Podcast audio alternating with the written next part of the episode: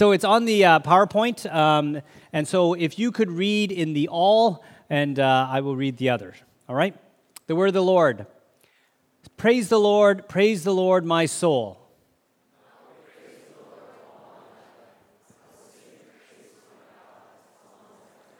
Do not put your trust in princes and human beings who cannot save. When their spirit departs, they return to the ground. On that very day, their plans come to nothing.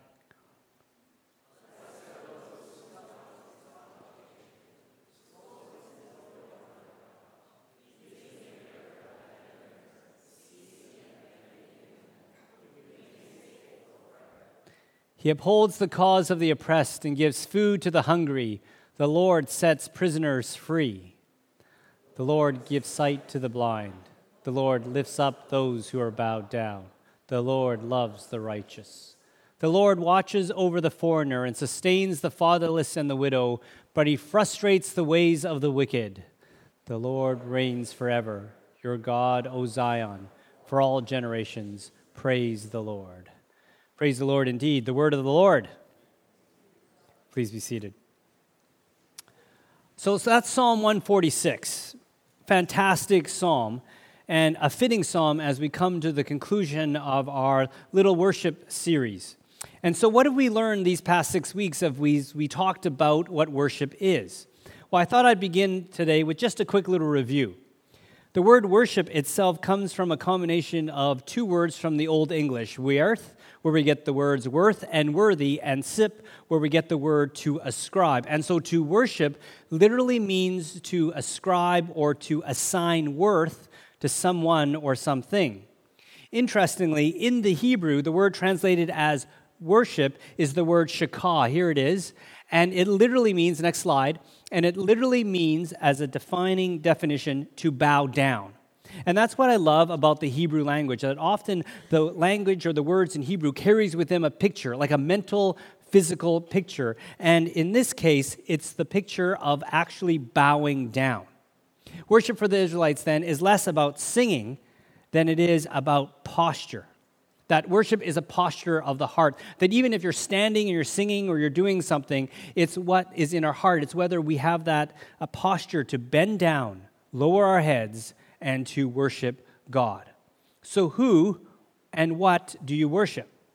Psalm 146, which we just read, begins with the word praise the Lord, and in Hebrew, the word is hallelujah, because that's what hallelujah means. So, next time you sing it, you know what it means. Hallel, which means praise, and Yah, which is short for Yahweh. So, when we say praise the Lord or hallelujah, it literally means praise Yahweh.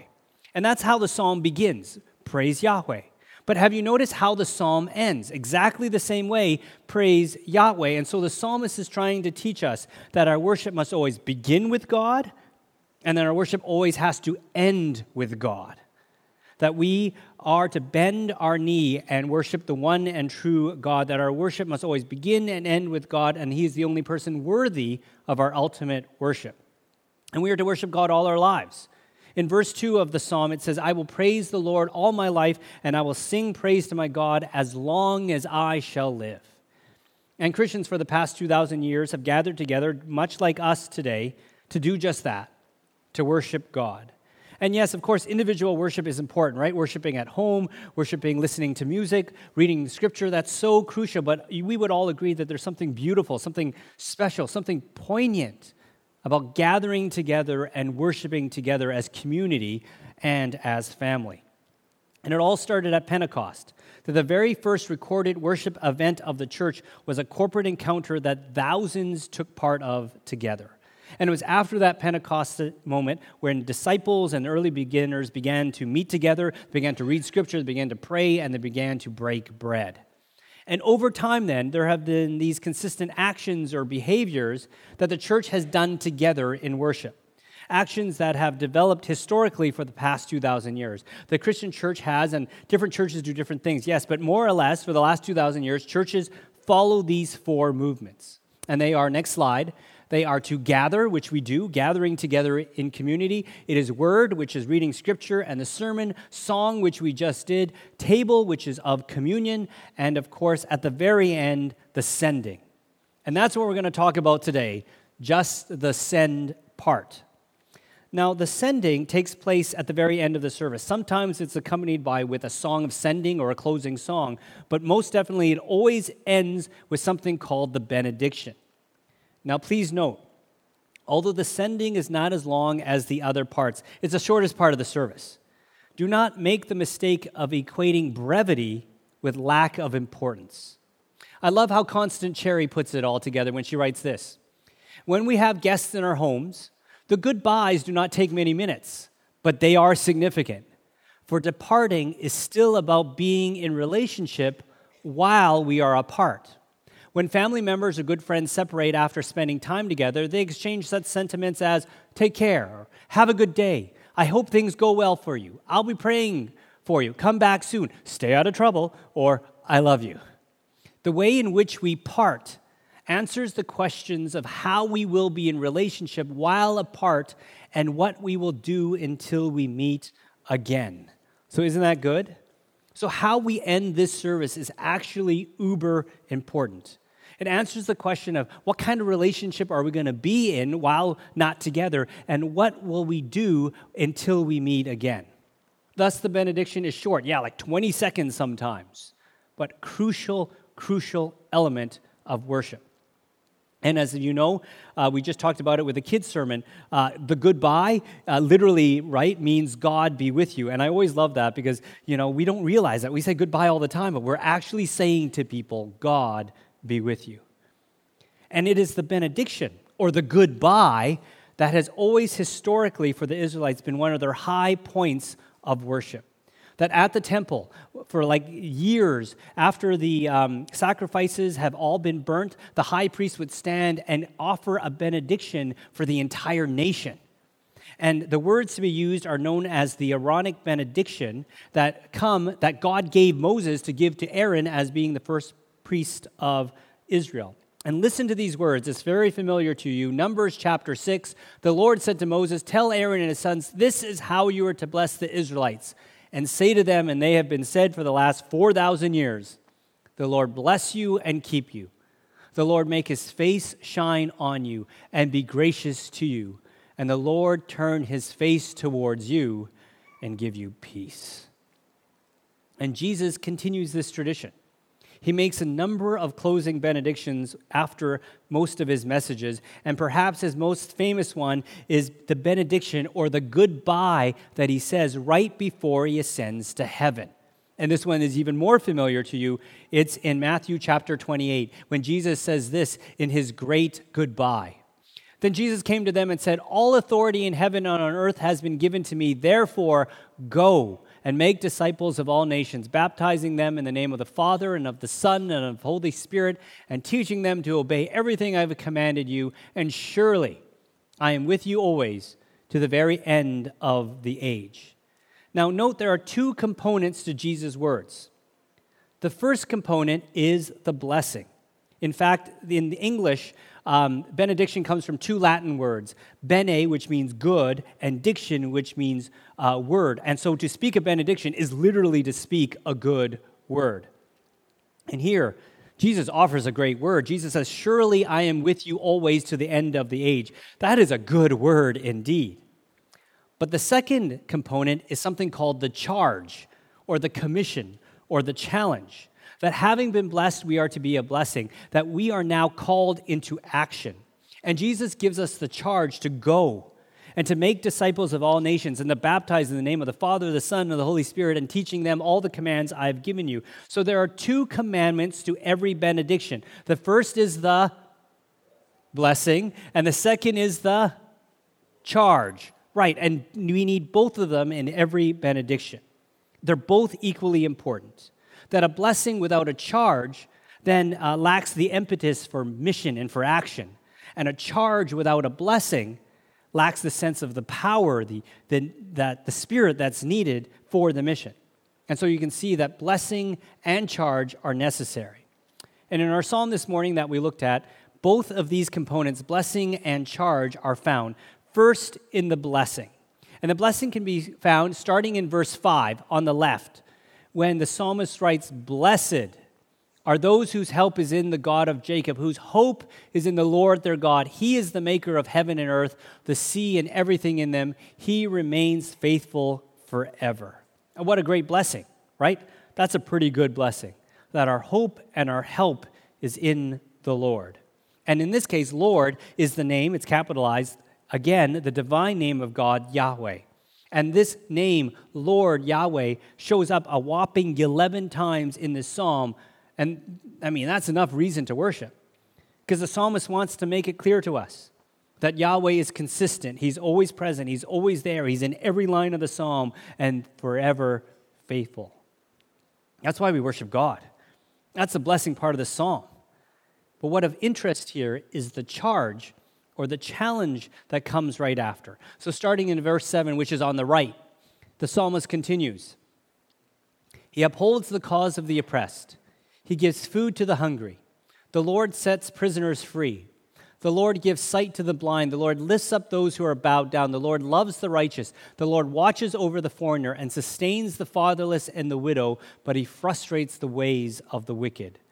The God, the Creator, blesses us, and thank goodness He does. We are all blessed but he also blesses and takes special care of those who need him most. And in particular, as outlined in the psalm, he defends those who cannot defend themselves. And he lists them the oppressed, the hungry, the prisoner, the blind, the foreigner, the orphan, and the widow. Uh, theologian Nicholas Wolterstorff, uh, when looking through the Old Testament, decided to look for all the times that the word justice showed up. And when he noted that every single time the word justice showed up, there were four groups of people that always accompanied the word. And the four groups of people were the widow, the orphan, the foreigner or the immigrant, and the poor. And Wolterstorff calls them the quartet of the vulnerable. That these are the people that are most vulnerable, most oppressed, and who, more than anything, need justice. And so there's a lesson here that sometimes we mistake and think that justice is only about retribution that justice is about punishment for the things that someone does wrong. But justice is more than that. Justice is about fairness and charity and equality for what people deserve. That if everyone is made in the image of God, then shouldn't we all be considered equals and deserving of the same? God is a God of justice. He defends the wrong. He feeds the hungry. He protects the widow. He looks after the refugee. And we see this vividly in the life of Jesus. That during his ministry on earth, Jesus revealed God's love by helping people that were hungry, sick, crippled, and blind. In fact, as we read verse 7 in Psalm 146, don't those words sound vaguely familiar? They should. They appear again in the Bible in some really important spots. The first is in Isaiah 61. When the prophet Isaiah prophesied about a servant king or a Messiah that would come and inaugurate a time of jubilee when the poor would be delivered and oppression would cease. And these same words again are found again spoken by the lips of Jesus in Luke chapter 4. That in Luke chapter 4, as Jesus begins his ministry, Luke records Jesus' very first sermon. Now, I remember my very first sermons here at the TAP 14 years ago when we started because they were like redundant after a while. Because what I really wanted to do was to tell people what this church was about. So I explained why we named the church the Tapestry. I showed the logo and showed what it all meant, and I used every tap lingo I could think of. Get tapped in. Don't go, oh no, stay, don't tap out. What's on tap? Or we're a community woven in faith, or just so on and so on and so on. Like I used everything I possibly could. Why? Because I wanted people to get the point. This is what this church was going to be about. And that's the same thing that's happening here. That this is Jesus' very first sermon. This was going to set the agenda for what he was going to be about. This was what his ministry and mission was going to be. What? Luke chapter 4. This is what goes on. Jesus went to Nazareth, where he had been brought up, and on the Sabbath day he went into the synagogue as was his custom. He stood up to read, and the scroll of the prophet Isaiah was handed to him. Unrolling it, he found the place where it is written. The Spirit of the Lord is on me because He has anointed me to proclaim good news to the poor. He has set me to proclaim freedom for the prisoners and recovery of sight for the blind, to set the oppressed free, to proclaim the year of the Lord's favor. And then he rolled up the scroll, gave it back to the attendant, and sat down.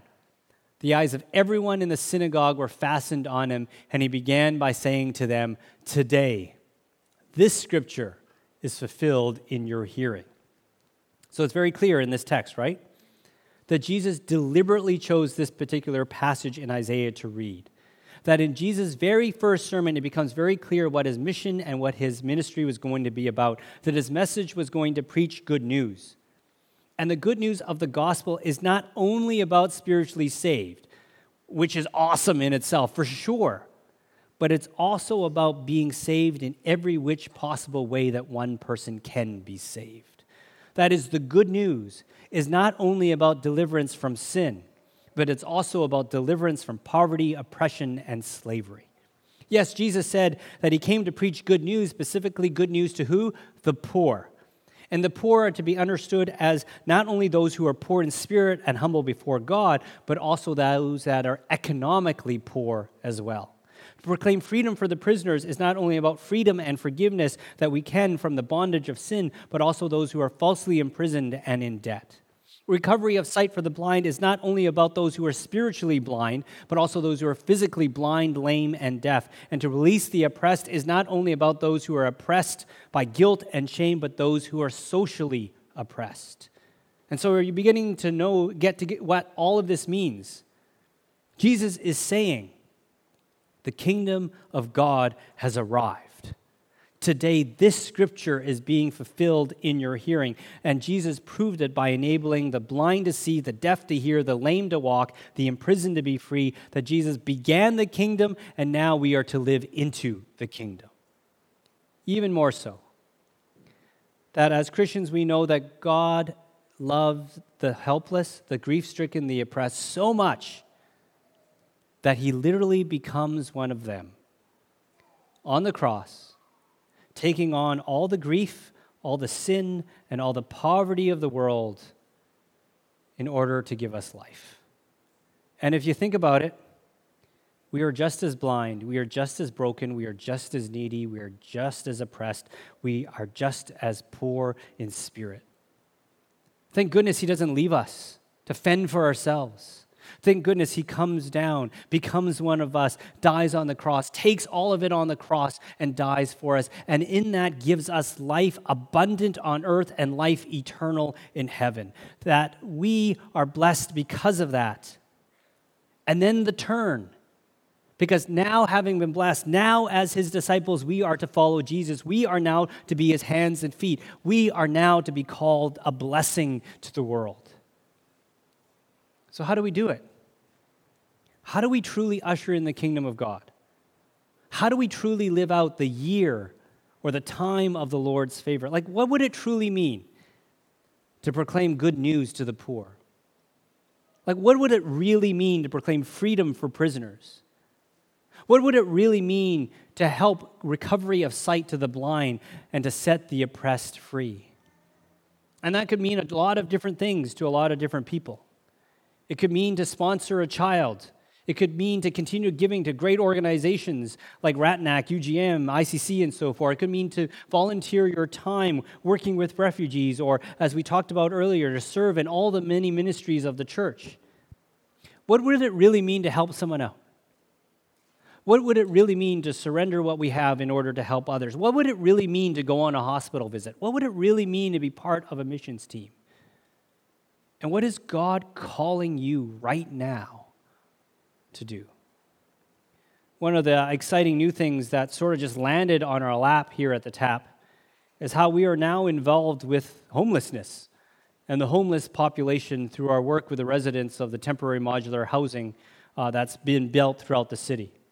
At our sister church, Tap Marpole, for instance, we've been able to help out at the Reederman modular housing that's just north of the church in Marpole that once every two weeks, members of Tap Marpole go and share a meal with some of the 74 residents at Reederman, many who have previously lived on the streets for a long, long time. Another group of volunteers drive residents to the grocery store, to Safeway, for example, and to help them shop for groceries. And just a few weeks ago, we hosted a block party for the residents, and here are some pictures of that that on the right hand side or the left hand side, here we are throwing a block party, and the right hand side, Pastor Jesse is flipping some burgers. Relationships are being built, things are happening, which is just awesome. But here in Richmond, Tap Richmond and Knights are getting involved with this 40 unit modular housing complex that was just built on Alderbridge. And the manager and two other staff were just here uh, just last week uh, at Tap Knights there on the left, sharing their story. And you should hear the story of this woman who was homeless and got her help and then got her PhD, is now running this. I mean, it's just fantastic, this story. And the unit is on the right. But we're already starting to do some things that we're already trying to help out with the community. And here are some of the things that we're getting involved. Next slide. That we're in charge of their community garden all of a sudden. And so on the left, we're planting seeds and planting produce. And on the right, of course, Gerben is hard at work as always, uh, doing some landscaping. Our hope is to grow fresh produce and with them and for them our hope is that we would continue to look after the garden. I mean, they've never planted anything before in their life, and now they can go down and get something good and nutritious to eat. We're also hoping to have help come in and uh, every week drive to some of the local bakeries and pick up bagels and, and bread and drop them off at the residence. And today we're launching a brand new monster donation drive. So if you have your bulletin, how many of you are bulletin? You can hold up your bulletin. If you don't have one, I'll tell you what to do. But on your bulletin, you have a sticker you see that? So your sticker might say $5 for milk, or it might say an art supply. My sticker says a can of soup. All right? So what this means is you take this home, if you need a reminder, and then guess what you do next week? You bring, for me, a can of soup. Whoa. Pretty simple, hey? If you do not have a bulletin, you can pick up some stickers in the serve table, or if you like to collect stickers, you can collect all of them at the table and bring them back. And our hope is that we're going to start collecting these things and we're going to go and drop them off and deliver them. All right? If you have any questions about how to get involved, you want to be more involved, you can talk to me or you can talk to Pastor Karen. So, anyways, it's this process of building relationships with residents of the homeless that we have begun to realize that the greatest need for residents in these modular housing facilities that we're working with is not about food. It's not about gardening. It's not about even art supplies. It's about kindness. It's about friendship. It's about connection.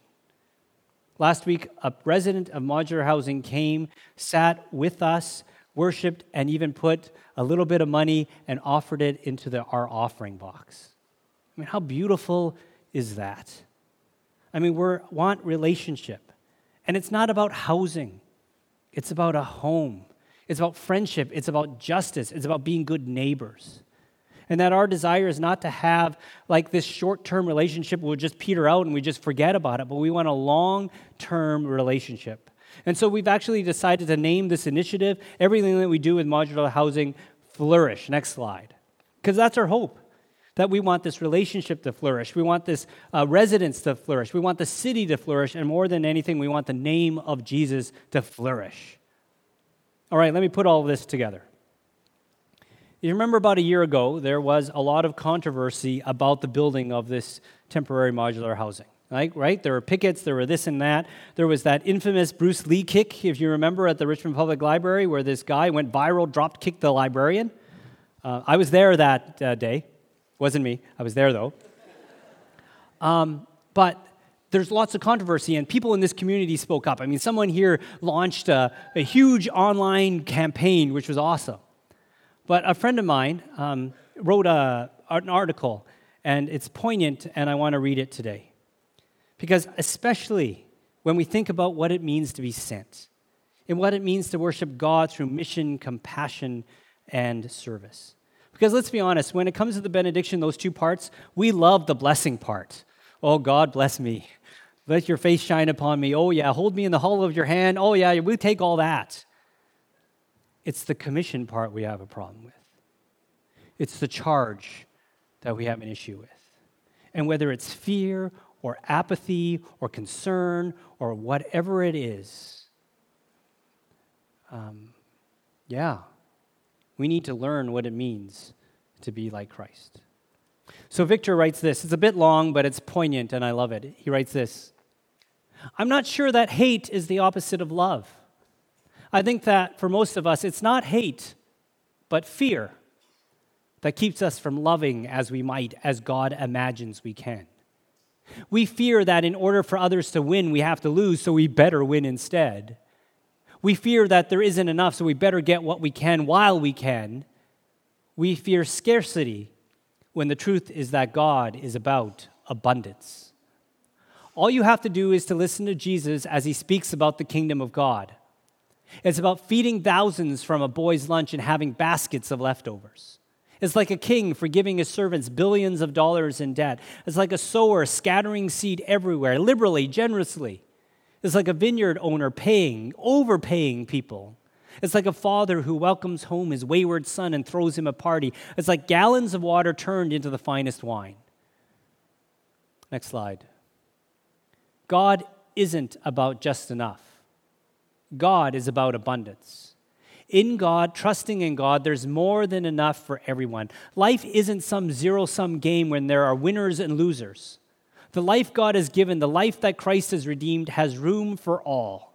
The life God intended has room, has housing, makes room for those who are most at risk, most disadvantaged, most in need, those who are hungry, thirsty, naked, sick, oppressed, marginalized, shut out, stigmatized, voiceless, powerless.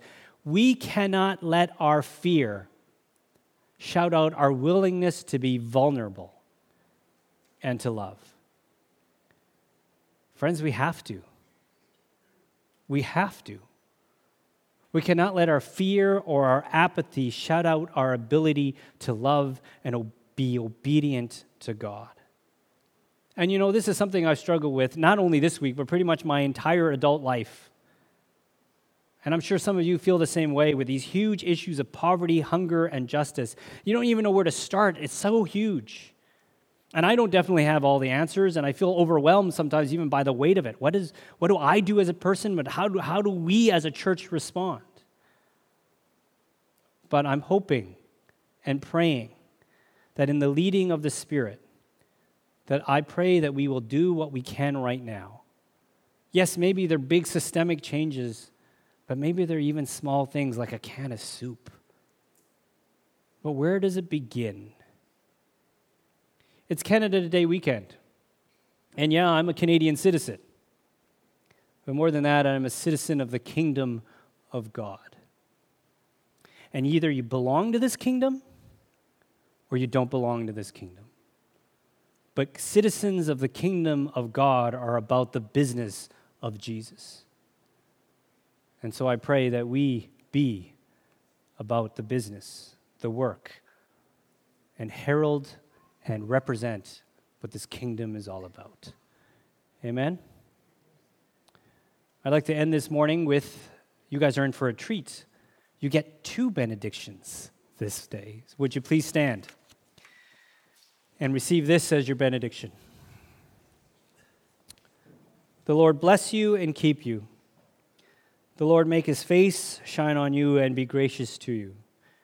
The Lord turn his face towards you and give you peace, so that we may go to make disciples of the nations, to baptize people in the name of the Father, the Son, and the Holy Spirit, and teaching them the commandments that your Son Christ has taught us, that we could truly proclaim good news to the poor proclaim freedom for prisoners, recovery of sight for the blind, and to set the oppressed free.